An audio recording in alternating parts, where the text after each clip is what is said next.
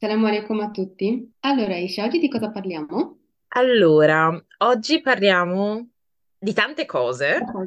Cerchiamo di fare il punto della situazione. Parleremo di sociologia, eh, di studi in Mhm. Italia e all'estero. Parleremo di comunità islamica in Italia e all'estero. Ma soprattutto parleremo dei due percorsi che hanno fatto Marta Panighelli e Gianmarco Marcinelli, ovvero due persone con cui abbiamo già collaborato in passato. Io sono Kauzer. E io sono Aisha. Stai ascoltando il podcast Your Muslim Sisters. Due afro-italiane musulmane che chiacchierano.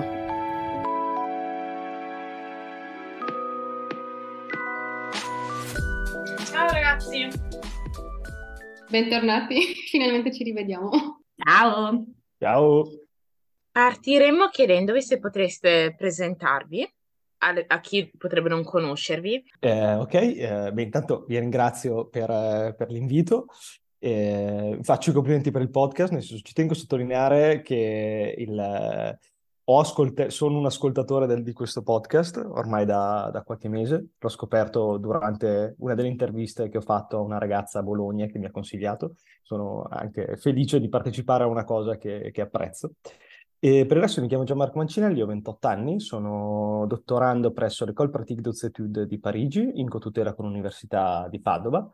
e, e mi occupo di eh, musulmani cresciuti in Italia da famiglie cres- socializzate in paesi a maggioranza musulmana. E mi interesso di quelli che sono le trasformazioni intergenerazionali del- dell'identità e del sapere islamico, appunto, nel momento del- che, che seguono al- allo spostamento geografico del- della diaspora, eh, nel contesto del- de- delle trasformazioni del, del rapporto tra secolarizzazione e modernità in Europa. E io sono Marta Panighel e mm, sono molto felice di essere qui con voi di nuovo. E, mm, grazie insomma per, per l'invito e per la possibilità di, di questa chiacchierata. E io sono, mi sono appena dottorata in sociologia presso l'Università di Genova eh, con una tesi sull'islamofobia di genere in Italia. E quindi in particolare diciamo quello, i pregiudizi, il razzismo verso le, uh, le donne musulmane italiane, analizzando in che modo vengono rappresentate sui media, sui discorsi politici e in che modo invece si eh, autorappresentano attraverso delle interviste biografiche, attraverso l'analisi di eh, vari prodotti mediali, tra cui la letteratura, romanzi, ma è anche un bellissimo podcast che si chiama Your Muslim Sister. E tutti e due avete deciso di, insomma, buttarvi, di, immergersi- di immergervi su, insomma, in questo mondo che è l'Islam e la comunità islamica e tutto ciò che la riguarda. Però, insomma, cosa vi ha mosso a scelto, eh, cioè cosa vi ha mosso a questa scelta perché proprio questo ramo? E quindi, insomma, se volete...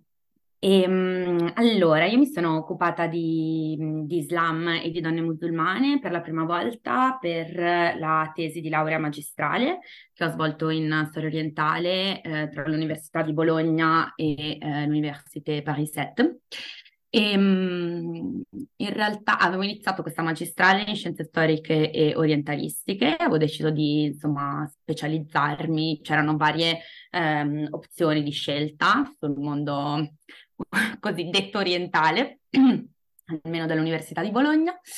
E, e, io ho scelto di, insomma, di specializzarmi e di studiare il mondo arabo-musulmano, quindi ho fatto insomma, degli esami di islamistica, di, degli esami di storia dei paesi arabi. E il motivo per cui mi sono iscritta a questa magistrale, eh, pur venendo da un percorso diverso, perché prima avevo studiato lettere, ehm, era legato diciamo, a una passione, un interesse ehm, che, che, avevo soprattutto dal punto di vista, eh, diciamo, giornalistico, che era quello che avrei voluto fare da più piccola. E, ehm, per diciamo, le mobilitazioni che mh, c'erano state diciamo, intorno agli anni, all'inizio degli anni 2000, anni 2010 eh, nei paesi eh, arabo-musulmani, quindi dall'onda verde in Iran alle mobilitazioni delle cosiddette primavere arabe e ancora prima, diciamo, per tutta quella che è la questione palestinese, che è, diciamo, il primo modo in cui sono venuta in contatto con, ehm, con quello che è appunto il mondo arabo, non essendo appunto una persona ehm, musulmana. Quindi quando ho, deciso di, ho deciso di intraprendere appunto questa magistrale, ho dovuto scegliere su che cosa fare la tesi. Ehm, io sono un'attivista femminista e ho pensato che mi piaceva intrecciare le due cose, quindi occuparmi da una parte di Islam e dall'altra parte appunto delle, delle donne. E, e quindi trovandomi in Francia appunto per la magistrale, eh, come sapete, ehm, diciamo che la comunità francese musulmana è duramente colpita dalla, possiamo chiamarla repressione di Stato, eh, in particolare le, per quanto riguarda le donne, in particolare le donne velate, e quindi è stata una scelta Mm, che è venuta quasi, cioè naturale, nel senso c'è stato poi un percorso in realtà nel, nel, nell'arrivare al tema di ricerca, magari lo diremo anche oggi, nel senso non è che sempre eh, le cose su cui vogliamo mh, mm, fare ricerca o le idee che abbiamo inizialmente poi sono quelle che escono eh, dal, dal, lavoro di campo. Uh, per esempio io appunto ero partita con questa idea del femminismo, avevo letto dei femminismi musulmani, mi interessava moltissimo la questione, avevo letto insomma i volumi di varie ricercatrici ricercatrici italiane che si erano occupate della questione, fra cui Renata Pepicelli e Anna Vanzan. E però quando sono arrivata in Francia e ho cercato di intervistare delle donne musulmane che si dicevano femministe, mi sono resa conto di quanto era difficile trovarne, non tanto perché non fossero musulmane, quanto perché il femminismo era stato così strumentalizzato da parte del governo per uh, sostenere che il velo fosse un'imposizione patriarcale e dunque andava vietato, che giustamente c'era una certa riluttanza eh, appunto a definirsi femministe, anche se magari appunto molte donne poi facevano altre forme di attivismo, comunque erano attive nel campo dei, dei diritti delle donne. E quindi diciamo che sì, quello è stato il mio primo incontro e poi quando sono entrato al dottorato appunto ho deciso di in realtà occuparmi della questione in Italia perché spesso si guarda almeno nei campi accademici alla Francia come appunto un, um, un luogo di studio molto interessante perché passano insomma succedono tante cose mentre insomma i campi, poi magari ce lo dirà anche Gianmarco, gli studi sull'Islam in Italia sono mh, mm, più recenti. Beh, in realtà il mio percorso eh, da un certo punto di vista è simile, nel senso che eh, anche a me la svolta è arrivata in Francia durante però un Erasmus. No, il, il, io sono, sono, entrato in contatto con, uh, con lo studio uh, del, del, pensiero islamico uh, in triennale. Io, io sono laureato in filosofia e ho avuto l'enorme, la grandissima fortuna di studiare con Massimo Campanini, che è stato il mio docente di pensiero islamico, eh, la mia era un, una, una, triennale di filosofia che si chiamava Etica, Politica e Scienze delle Religioni, quindi avevamo vari esami sui grandi monoteismi o sulla filosofia della religione in generale. In tutti in, di tutti i pensieri religiosi che ho studiato, eh, devo dire sicuramente il fatto di avere Campanini come, come docente mi ha eh, affascinato enormemente. E, e ho vissuto una, una, strana, una, strana, situazione perché eh, erano gli anni, io facevo lezione con Campanini, ne, negli, negli, stessi anni in cui c'è stato il boom di, di, di, attentati in Francia, in Europa, quindi il Bataclan e robe così. E vivevo questa situazione eh, di, come dire, dissonanza perché entravo in classe con Campanini e sentivo parlare appunto dell'Islam, della storia dei paesi islamici, del pensiero islamico in un certo modo. Poi uscivo e non so, bastava aprire una qualsiasi radio, una televisione, parlare con il vecchiotto al bar, qualsiasi cosa, e sentivi parlare dello stesso identico tema, ma in modi completamente diversi. E, e allora io all'epoca mi ricordo che eh, appunto stavo dando un, anche un esame fra cui autori c'era Platone e Platone diceva eh, quando eh, due persone, parafraso mo- moltissimo, però il concetto è quando due persone parlano dello stesso concetto, del, dello stesso fenomeno e non sono d'accordo fra di loro, almeno uno dei due non conosce ciò di cui sta parlando. E mi sono fatto la domanda, chi, chi è che fra i due, chi, che non conosce ciò di cui sta parlando, che sta mistificando il fenomeno? Eh, Massimo Campanini che ha dedicato la sua vita allo studio del tema o i media o gli affidabilissimi media italiani. E lì ho iniziato a interessarmi prima di tutto alla questione del... Intanto ho sviluppato una passione, mi sono comprato il Corano, ho comprato dei, dei testi di, di, di, commento, di studio, ho dato altri esami poi legati alla, alla storia proprio dei paesi detti islamici con tutte le virgolette del caso, semplicemente di storia contemporanea e storia moderna, e con, para, eh, contemporaneamente, dato che mi stavo disaffezionando all'approccio filosofico alla realtà, che eh, ormai eh, non, non, fa più parte della mia vita, mi, mi, sono interessato appunto alla questione un po' più sociologica eh, de, della, della, presenza dei, dei musulmani in Europa. Eh, la svolta è arrivata sempre in Francia eh, durante un Erasmus in cui a caso, nel senso ero lì da tre giorni e stavo cercando in questa grande biblioteca eh, dell'École Pratique eh, qualcosa da cui partire per studiare la lingua, la lingua francese. E ho detto, devo, trovo qualcosa che mi interessi, non importa cosa, semplicemente devo imparare a leggere. E, e, c'era questa tesi di dottorato di un, di un, ex, di un ex, dottorando dell'École Pratique che appunto si chiamava L'Emergence de l'Islam de l'espace public italien, quindi eh, l'emergenza dell'emergere inteso di venire su non come, oh mio Dio, un'emergenza, l'emergenza dell'Islam nello spazio pubblico italiano che appunto affrontava la questione di eh, come l'Islam si è organizzato, cioè i musulmani in Italia si sono organizzati, le principali appunto associazioni, eh, le peculiarità delle diverse regioni e, le, e anche tutte le difficoltà e mi sono enormemente appassionato appassionato di questo tema, sicché eh, tutto il mio l'Erasmus è stato dedicato a, poi alla fine eh, completamente, non ho studiato praticamente nient'altro, ho dedicato il mio dottorato allo studio di questa tesi di dottorato e tutti, e tutti i testi a cui faceva riferimento e ho scoperto questo mondo che appunto eh, in Italia è piccolo, ma esiste, di un, una serie di sociologi che hanno iniziato a farsi delle domande, secondo me, molto interessanti, che prendono le distanze, anzi si può dire che nascono anche in opposizione, in un certo qual modo, a un certo modo, soprattutto mediatico, soprattutto politico, di, di affrontare la questione dell'Islam, che si sono interrogati su, si sono posti la domanda del c'è forse un modo migliore di parlare di questo fenomeno,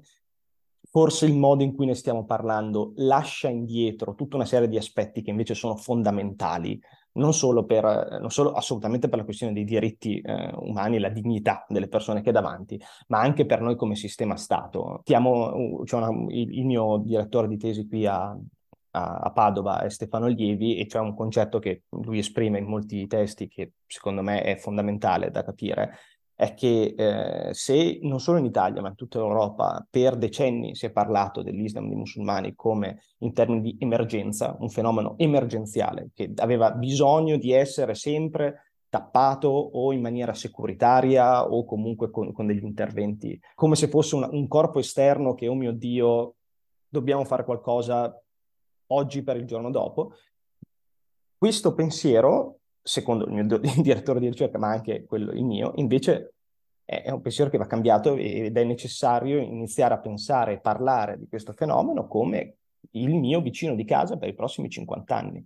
come la persona che eh, probabilmente, eh, scusate l'esempio poco, eh, poco felice, ma credo che sia molto, prenda bene il problema, potrebbe, io potrei nel mio piccolo paese di Pegognaga non fra poco trovarmi di fronte alle strade chiuse perché c'è un, come c'è il funerale del, di, del mio vicino di casa non musulmano, trovarmi una strada che per dieci minuti è bloccata perché c'è il funerale di un uh, musulmano. E questo è un paese in cui eh, per i prossimi anni eh, i musulmani non sono una, una, una, qualcosa che passa, ma è qualcosa che nascono i cimiteri, cioè nel senso vuol dire che la gente desidera, vuole essere seppellita in questo posto e quindi eh, quello che mi è interessato è questo, quella cosa che mi ha spinto a, come dire, investire tre anni di fila, ragazzi, non fate i dottorati, è una cosa, l'ansia ai capelli che, che, perdi, cose così, però la cosa che mi ha motivato è questa cosa qui, cioè di cercare di eh, restituire un linguaggio e dei framework di analisi e di pensiero di questo fenomeno che da un lato ri, restituiscono la dignità a un pezzo di italiani ed europei a cui è stata tolta per molti, eh, per molti decenni e che oltretutto renda anche noi europei più capaci di, di renderci conto che non, non, è un fenomeno transitorio, ma l'Islam è la seconda religione d'Europa, è la seconda religione d'Italia. Entrambi avete utilizzato diversi termini, tra cui islamico, islamista, la persona non del settore. Qual è la differenza tra questi? Diciamo che in, in ambito uh, universitario si usano ancora molto questi termini. Appunto, come vi dicevo prima, io mi sono iscritta a una magistrale che si chiamava Scienze Storiche e Orientalistiche e mi vergognavo sempre enormemente di dire questa cosa perché pensavo, cavolo, ma dopo il 1978 la pubblicazione di Orientalismo di Edward Said, come fa un università a rivendicarsi il fatto di eh, utilizzare una lente orientalista. E lo stesso dicasi per i termini islami, appunto, islamismo, islamistica, ehm, che sono diversi secondo me da islamista, Eh, però, per esempio, appunto, guardando anche alla storia di quelli che sono stati gli studi eh, sull'Islam in Italia, sempre in ambito, insomma, di, di storia delle donne, ehm, c'è questa studiosa, insomma, molto mh, mm, importante che si chiama Bianca Maria Scarciamoretti, eh, che è stata una delle prime studiose in Italia ad occuparsi di, di Islam come donna dentro l'università e di Islam e donne in particolare, e per esempio appunto all'epoca, negli anni 70-80, chi studiava l'Islam veniva chiamato islamist eh, o islamista, perché faceva studi di islamistica. Adesso, se noi diciamo una persona islamica, facciamo riferimento a una persona anche se poi questa cosa è un po' criticata, tendenzialmente si usa il termine persona musulmana e eh, appunto le stesse persone musulmane tendenzialmente criticano il termine eh, islamico perché sarebbe un aggettivo dato alle cose eh, e non alle persone, quindi è un atto di deumanizzazione che tendenzialmente viene usato più dai, da chi non conosce. Appunto se usiamo la parola islamista si fa eh, immediatamente riferimento a, diciamo, delle letture eh, cioè, fondamentaliste nel senso del testo sacro, del testo coranico e ehm, appunto si fa tendenzialmente riferimento a ehm, persone che intraprendono appunto percorsi di terrorismo in, strumentalizzando, come dire, la, la religione. Allora, all'inizio pensavo che questa Parigi continuasse a tornare perché magari in Francia ci fossero opportunità differenti da un punto di vista di um, studi sociologici, ma da ciò che mi pare di aver capito eravate già entrambi là per un motivo o per l'altro. Quindi voglio invece chiedervi um, qual è lo stato della, um, dell'ambiente accademico in Italia in materia uh, di studi di questo tipo e un'altra curiosità che avrei è, um, sempre da un punto di vista accademico, in Italia i professori che si occupano di questi temi sono tutti professori autoctoni con uh, un background religioso cattolico ateo o ci sono anche, come dire, dei mm, professori che um, nella vita personale si riconoscono nella dottrina musulmana? Questa domanda assolutamente non per togliere nulla a chi sicuramente è molto competente ha studiato l'argomento e appunto lo reinsegna e magari è appassionato, ma è giusto per capire se poi l'approccio all'insegnamento è da una persona, tra virgolette, outsider che se ne intende della materia e la ripropone ai propri allievi, quanto è possibile accedere a queste conoscenze uh, direttamente da una persona interna alla comunità, che potrebbe dare un valore aggiunto, come no. Se posso, eh, devo dirti che la, almeno in sociologia, perché poi magari ci sono altre branche che io non conosco, magari legate ad altre, ad, ad altri, come dire, punti d'osservazioni, eh, che, osservazioni sul tema in cui questa cosa non è vera. Per quel che riguarda la sociologia, penso che in Italia la stragrande maggioranza dei, dei, dei, degli autori e ricercatori che lavorano sul tema non sia eh, musulmana, Adesso non saprei, perché ci sono un po' di nomi che effettivamente eh, che c'è, c'è, c'è, come dire, c'è, c'è il bias de, de, del nome arabo, quindi magari uno associa immediatamente, cioè ci sono persone con nomi arabi, penso a Khalid Razali, che, di cui magari ho letto testi che, sono, che sono appunto italiani, che si sono occupati dell'Islam in Italia, però io più, hanno probabilmente origine arabe, non so se sono anche fedeli o con che intensità lo sono, ecco io ad esempio non, non, saprei risponderti con chiarezza, però se invece sulla seconda parte, che appunto chiedi se ci sono de- dei rapporti, dei legami, eh, in realtà quello sì, nel senso che adesso non mi ricordo il nome preciso del progetto, potrebbe essere Unimed. Ci sono dei, dei progetti che sono stati in cui eh, alcune università italiane, nello specifico quella di Padova ad esempio, eh, però anche Milano, qualcosa del Piemonte orientale, insomma varie università italiane hanno a più riprese collaborato eh, apertamente, nel senso aperto dei tavoli di collaborazione con quello che viene chiamato l'Islam organizzato, quindi appunto le associazioni le organizzazioni che hanno una, un tiratura a livello nazionale, che magari appunto mediano tra le istituzioni e le singole, i singoli luoghi di preghiera e, o centri islamici. Questa cosa esiste nel Consiglio per l'Islam italiano, che appunto è un, è un tavolo eh, nato, fra le altre cose, con l'idea di eh, procedere o valutare la possibilità di un'intesa, nel senso che se, se mai ci sarà un'intesa tra l'Islam e lo Stato italiano sarà, eh, verrà probabilmente da lì. Quelle sono una, sono una serie di eh, comitati, di tavoli, di, di, di, luoghi del dibattito in cui eh, i principali attori, oltre ai rappresentanti del ministero, sono, sono molto spesso o rappresentanti eh, dell'Islam organizzato, penso per esempio ai rappresentanti dell'UCOI piuttosto che altre associazioni, e rappresentanti appunto eh, de- del mondo accademico universitario, maggior- e la maggior parte di questi sono appunto o sociologi o, eh, esper- o giurisperiti che si occupano appunto di Islam in Italia. Quindi dei contatti ci sono. Poi se ad esempio mi viene in mente anche a Brescia, faccio un piccolo disclaimer, io utilizzerò d'ora in poi il termine moschea, anche so che, se so che non è corretto né da un punto di vista architettonico, né da un punto di vista giuridico, né da mille punti di vista, però per semplificarmi la vita chiedo, venia, utilizzerò il termine moschea. La, moschea di, la principale moschea di, eh, di Brescia, ad esempio, ha tutta una serie di corsi che mette a disposizione per eh, i suoi fedeli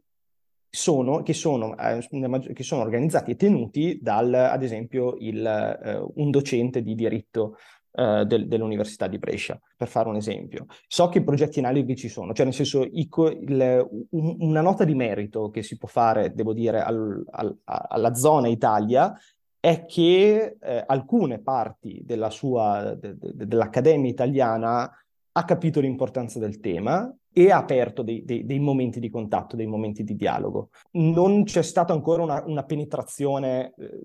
direi, completa da una parte all'altra, cioè non si vedono molti musulmani che parlano di Islam nelle accademie, non si vedono ancora, che almeno che io sappia, eh, molti eh, accademici che parlano accademia nei, nei, nei luoghi di aggregazione musulmana, però i contatti ci sono, cioè nel senso a livello apicale, io credo, questo poi non ho tutti i dati alla mano, ma penso di poter dire che i contatti ci sono e sono stati anche molto proficui. Penso ad esempio al patto italiano per eh, patto nazionale per l'Islam italiano del 2017. Adesso forse non è questo esattamente il nome, ma le parole chiavi sono patto nazionale italiano e Islam, che appunto è stato, è stato anche il prodotto, prodotto di un incontro che c'è stato tra la consulta per l'Islam italiano formato nel 2014 da un, dai principali eh, rappresentanti rappresentanti delle principali associazioni musulmane nazionali e il Consiglio per le relazioni con l'Islam composto da un team di esperti e accademici. E io credo che il, il più grande punto di, dei vari punti di, di questo patto era, era, l'impegno di creare momenti di scambio a livello accademico con l'università e il mondo islamico. Per esempio, dal 2017 eh, c'è stata una grande attenzione eh, per la questione della formazione degli imam, ad esempio, cioè creare luoghi riconosciuti per la formazione degli imam. Secondo me non è un caso che, ad esempio, l'istituto Bayen sia nato dopo, cioè, secondo me non è un caso, eh. L'università, il mondo accademico fun- è uno dei principali lubrificatori del, de- de- del contatto tra eh, Islam organizzato e eh, istituzioni italiane.